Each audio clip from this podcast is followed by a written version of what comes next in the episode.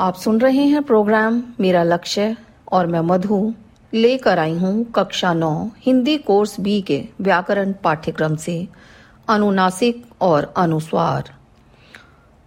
अनुनासिक स्वरों के उच्चारण में ध्वनि मुख के साथ साथ नासिका द्वार से भी निकलती है। अतः अनुनासिकता को प्रकट करने के लिए शिरोरेखा के ऊपर चंद्र बिंदु का प्रयोग किया जाता है।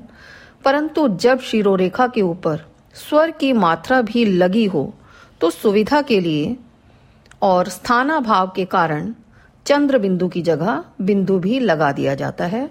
जैसे, हैं, गेंद, मैं, क्योंकि ये अनुनासिक हैं। यहाँ पर अनुनासिक आना चाहिए, अर्थात चंद्र बिंदु आना चाहिए, लेकिन यहाँ पर स्थान का अभाव है और स्थानाभाव के कारण यहाँ पर अनुस्वार का प्रयोग किया गया है, अर्थात बिंदी लगाई गई है।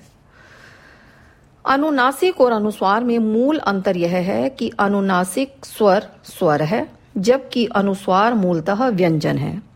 अनुस्वार और अनुनासिक के प्रयोग में कहीं कहीं अर्थभेद भी पाया जाता है, जैसे हंस, हंसना, हंस, एक पक्षी। इसलिए अनुस्वार और अनुनासिक के प्रयोग में सावधानी की आवश्यकता है। हिंदी भाषा के लेखन में बिंदु अर्थात अनुस्वार का प्रयोग बहुत महत्वपूर्ण है। बिंदु का प्रयोग विभिन्न रूपों में होता है। बिंदु अर्थात अनुस्वार का प्रयोग मुख्यतः तीन स्थितियों में होता है और वे तीन स्थितियाँ हैं अंग, अनुस्वार के रूप में बिंदु का प्रयोग, नासिक के व्यंजनों के स्थान पर बिंदु का प्रयोग, अनुनासिक के स्थान पर बिंदु का प्रयोग।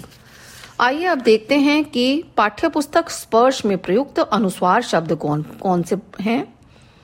परंतु श्रृंगार, निमंत्रण, बंधन, अंदाज़ा, संतुलन, घंटे, हिमपुंज, ठंडी, घुटनों, संभावना, अंदर, आशंका, अंश, गंगा, पंजाब, प्रांतो, संचालक, पंख शरद चंद्र संपादक, आरंभ, मंदिर अंडे, संध्या, अंग्रेज़, खंबात, नारंगी, संबंध, संपूर्ण पंखुड़ी, संक्रमण, पंक्ति, संस्कृति, शंकु, संदेश, संसार, इंडिया, संस्कार, अंजलि, गंदे, गंगा आदि बहुत सारे शब्दों का अनुस्वार शब्दों का, अनुस्वार युक्त शब्दों का प्रयोग हुआ है स्पर्श पाठ्य पुस्तक में।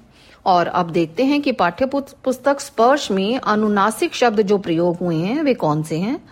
आँखों, गाँव, मुँह, धुंधले, चाँद, अंधेरे, बांट, सांप, धुआँ, कुआँ, चाहूँगा, कारवां, अंग, आँखें, गूंज, मिया, टांग, काँप, माँ, भावनाएँ, हंस, पांचवा, पहुँचा, राशियाँ, सदियाँ, बाएँ, चिताएँ, पहुँचता, वहाँ। हाँ बांधकर उसांस आदि।